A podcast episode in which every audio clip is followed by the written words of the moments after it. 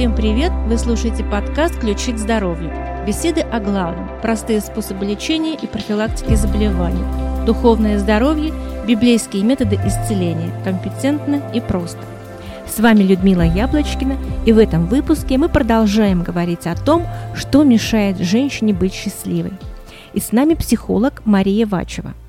А начнем мы с острой проблемы, которая мешает женщине быть счастливой. Это разводы. Дело в том, что разрыв отношений – это всегда очень болезненный и достаточно длительный процесс, происходящий не только во взаимоотношениях между партнерами, но и на внутриличностном уровне. Ну, я скажу, что сегодня инициаторами развода по статистике выступают как женщины, так и мужчины но в большей степени женщины по статистике выступают инициаторами развода. И я скажу, что общество, конечно, очень терпимо стало к разводу, хотя Библия говорит о том, что Богу развод ненавистен. То есть а, он, он сравнивает это с предательством, с чем-то нехорошим, с чем-то, что ему неприятно. И он говорит, что это вероломно слово достаточно такое жесткое по отношению к разводу, вероломство, да. И, конечно, тема развода, она непростая, потому что семья не приходит к разводу в одночасье. Чаще всего это а, запущенные взаимоотношения, в которые никто не вкладывал ни один, ни другой, либо один только вкладывал, вкладывал, вкладывал в отношения. Отношения требуют поддержки, это огонь, в который надо подкладывать дрова, уголь, надо бывать вместе в семье. А, то есть мне хотелось бы сказать, что все-таки важно, чтобы семья что-то делала для профилактики таких вещей сегодня э, нельзя сказать, что вот мы начали красиво, и у нас не будет развода. Э, это, скажем, препятствие, это проблема, с которой может столкнуться каждая семья.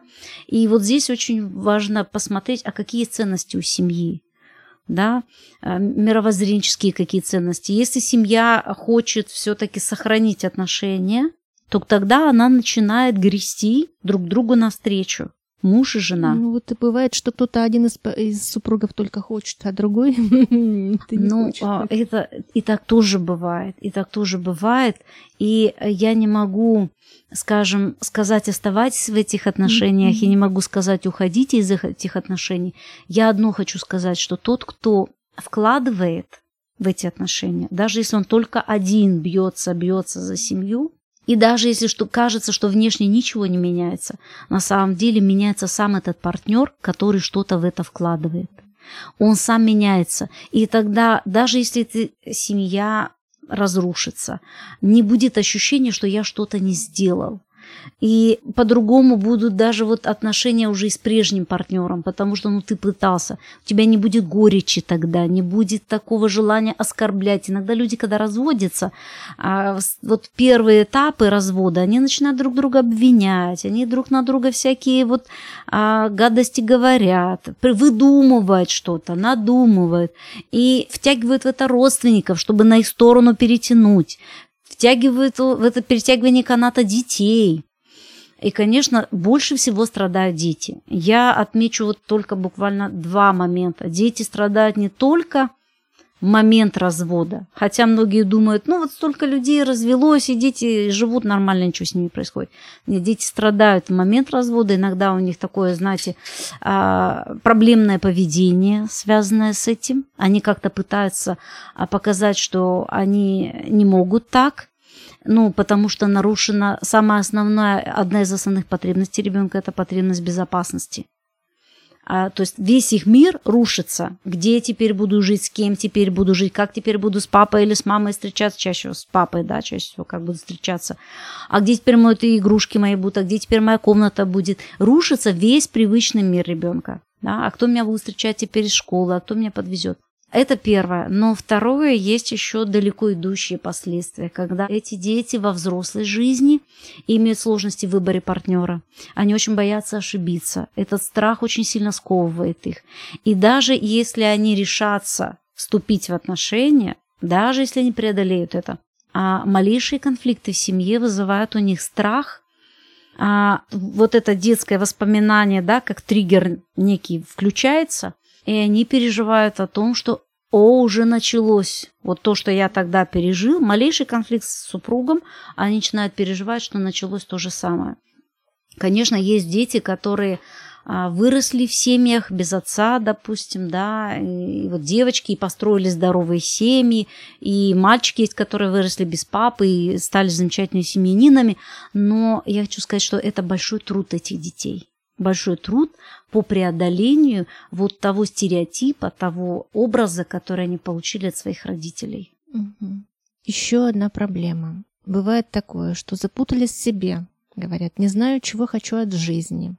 Вот такие запросы тоже встречаются. Как решить такие проблемы в отношениях? Ну, я думаю, что это отношение с самим собой даже когда запутался в себе и не знаю, куда двигаться. Ну, для женщин это вообще периодически такое характерное состояние, сразу скажу.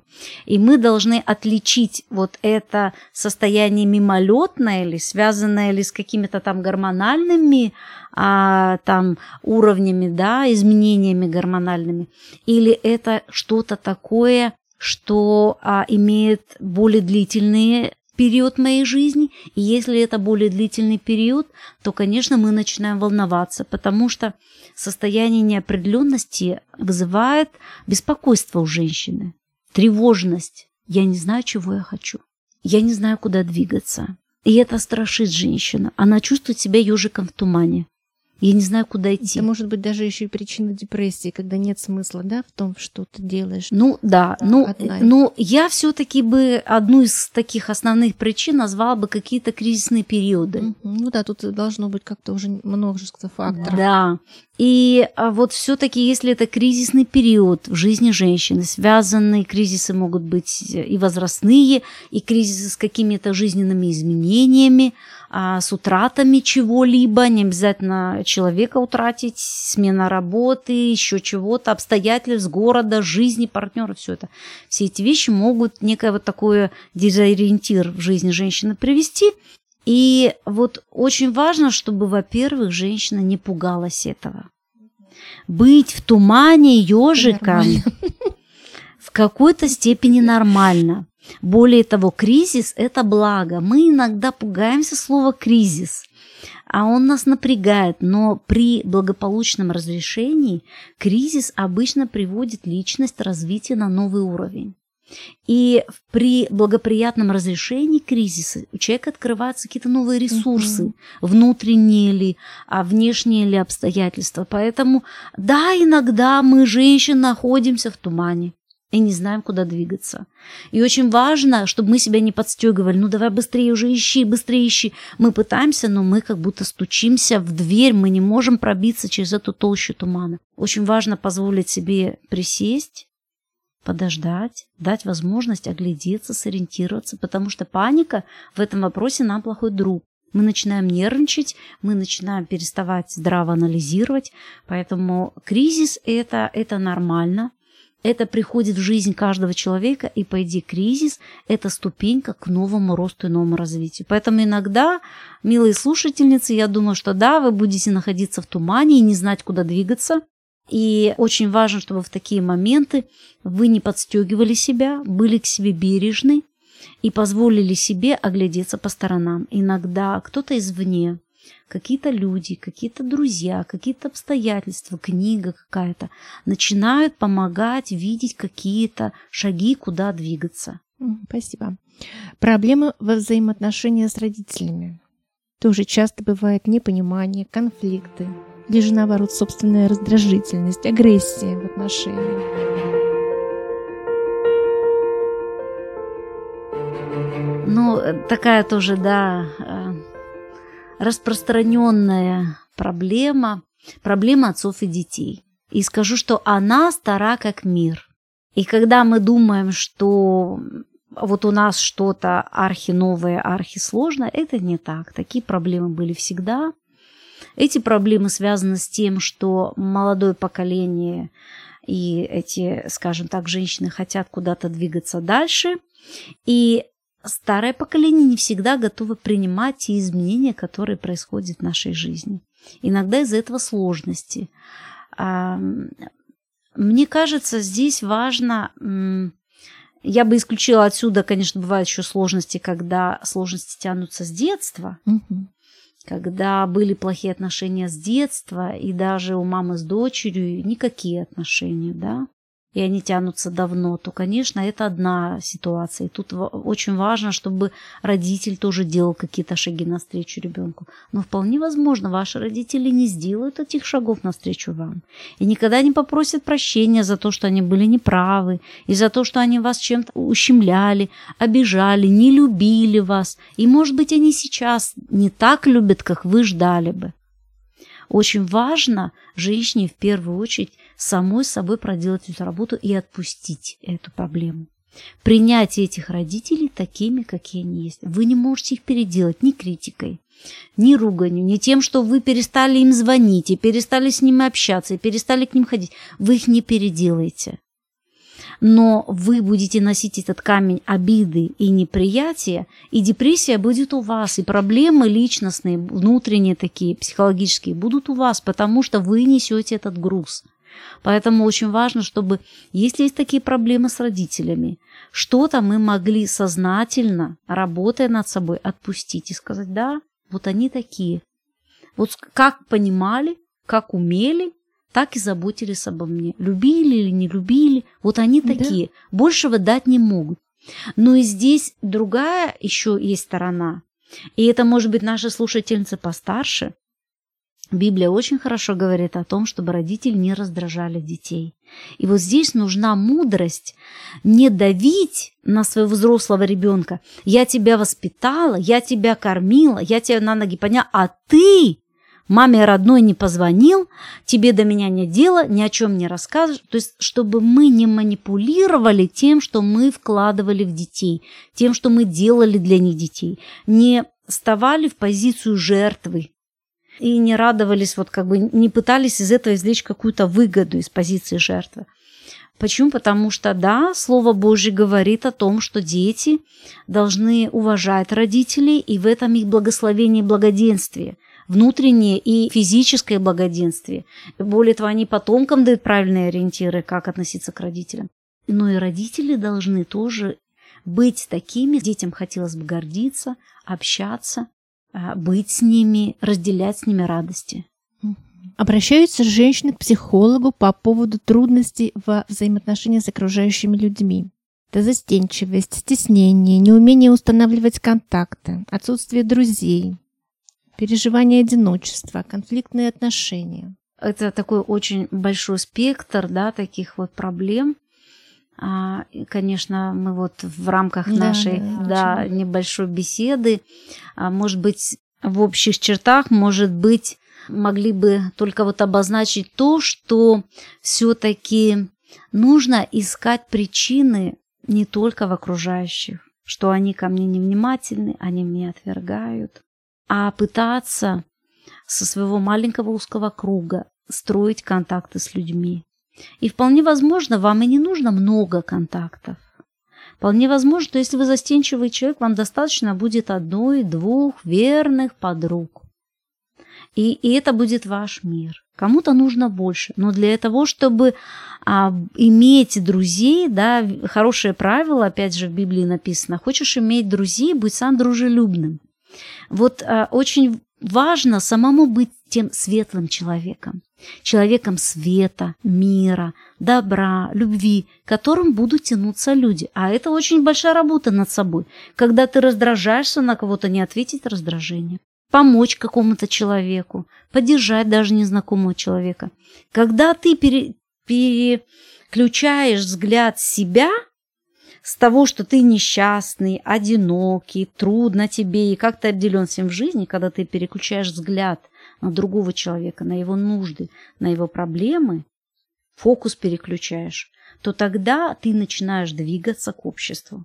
И пока люди, у которых есть эти сложности, будут а, находиться в состоянии а, рассматривания вот этих вот своих проблем детального, да, то они не смогут двинуться дальше. Поэтому посмотрите вокруг, Вполне возможно, что на вечеринке, на которую вы пришли, и на которой вы чувствуете себя одинокой, есть еще кто-то, кто такой же одинокий. Вы только его не видите, потому что все ваше внимание обращено к вам. И, это правило всегда работает. Я так делала на встречах, на которых я приходила, я совершенно никого не знала. И у меня первая мысль, у нас естественная эгоистичная мысль, пожалеть себя. Вот, я тут никого не знаю, ой, что я буду делать? И, и тут же я начинаю над этой мыслью, очень важно этой мысли давать конец и говорить стоп. И начинала искать глазами, а кто еще тут есть? Смотрю, кто-то еще сидит. Подхожу, вот только слово, человек как будто ждет этого моего одного слова обращения. И мы уже с ним общаемся, и мы уже заводим еще еще друзей, знакомых. Перестаньте смотреть на то, какие вы ущербные. Посмотрите на то, какие люди рядом с вами, и вы увидите в них что-то интересное, у вас возникнет желание что-то с ними, какой-то контакт построить. То есть искать возможности всегда нужно. Так, и последнее, на чем хотелось бы остановиться, часто женщины приходят к психологу с желанием как-то помочь своим близким.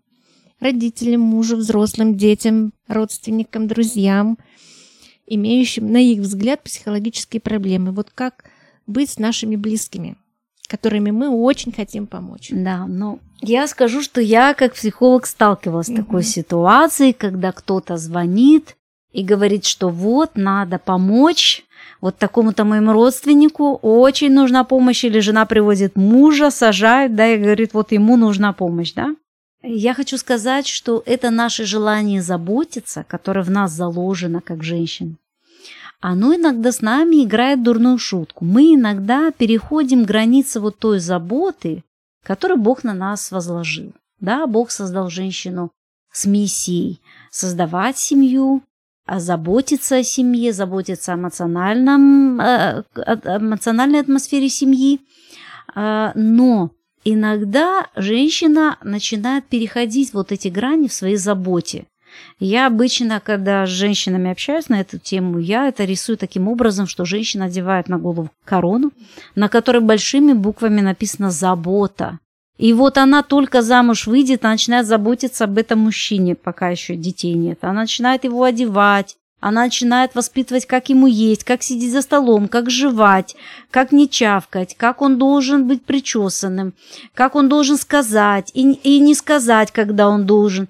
Вот это иногда очень сильно портит отношения, потому что мужчина в этот момент слышит не голос жены, а голос мамы, которая говорит ему, ну-ка сел быстренько прямо, ну-ка ешь, хватит сидеть там в телефон. И вот когда женщина переходит эту грань, она встает на позицию, он мальчик, она мама. И, конечно, мужчина либо внутри будет недовольничать этим, либо внешне проверять какую агрессию. То есть это будет проблема однозначно в отношениях.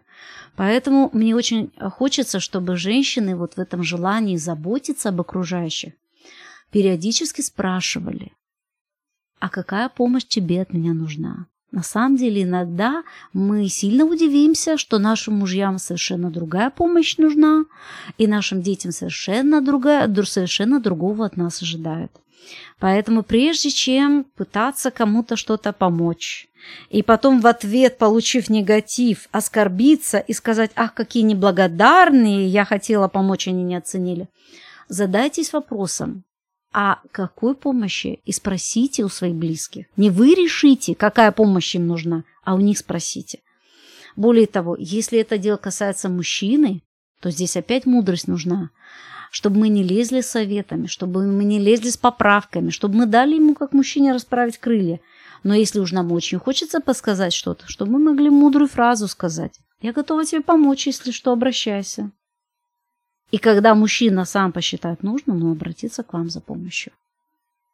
Спасибо, Хотела Мария. Бы вас попросить порекомендовать какие-то книги, которые помогут женщинам э, научиться, может быть, правильно контролировать свои мысли, строить отношения. Я хотела бы, пользуясь случаем, порекомендовать книгу, которая недавно вышла в свет э, в 2019 году. Она называется «Как мне жить, если?».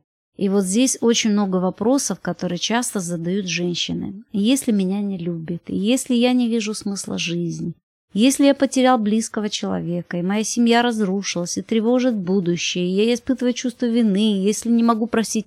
Все эти вопросы, которыми мы так или иначе в жизни порой озадачиваемся, вот они отражены в этой небольшой по объему книге. Я очень надеюсь, что она поможет нашим слушательницам найти ответы найти утешение, найти умиротворение в этой жизни и обрести то счастье, которое, мы, которое внутри нас. Нужно только туда заглянуть. А и где ее можно приобрести? А, ее можно будет приобрести а, в типографии, которая ее издала, издательство «Источник жизни». Я думаю, что она еще и в интернет-магазинах вполне может быть. Можно ввести по имени книгу «Как мне жить, если» и автор ее Евгений Зайцев. Угу, спасибо. На этом мы прощаемся с вами, друзья. Если этот выпуск вам понравился, поставьте нам лайк и звездочку. Кстати, звездочки можно ставить неограниченное количество раз – это нам очень поможет. Работу над подкастами мы начали всего несколько месяцев назад, поэтому ваши комментарии и предложения помогут нам сделать их лучше. Пишите нам, отправляйте аудиосообщения в соцсетях, подписывайтесь и делитесь с друзьями. С вами были Людмила Яблочкина и Мария Вачева. Всего вам доброго. До встречи в следующем подкасте. До свидания.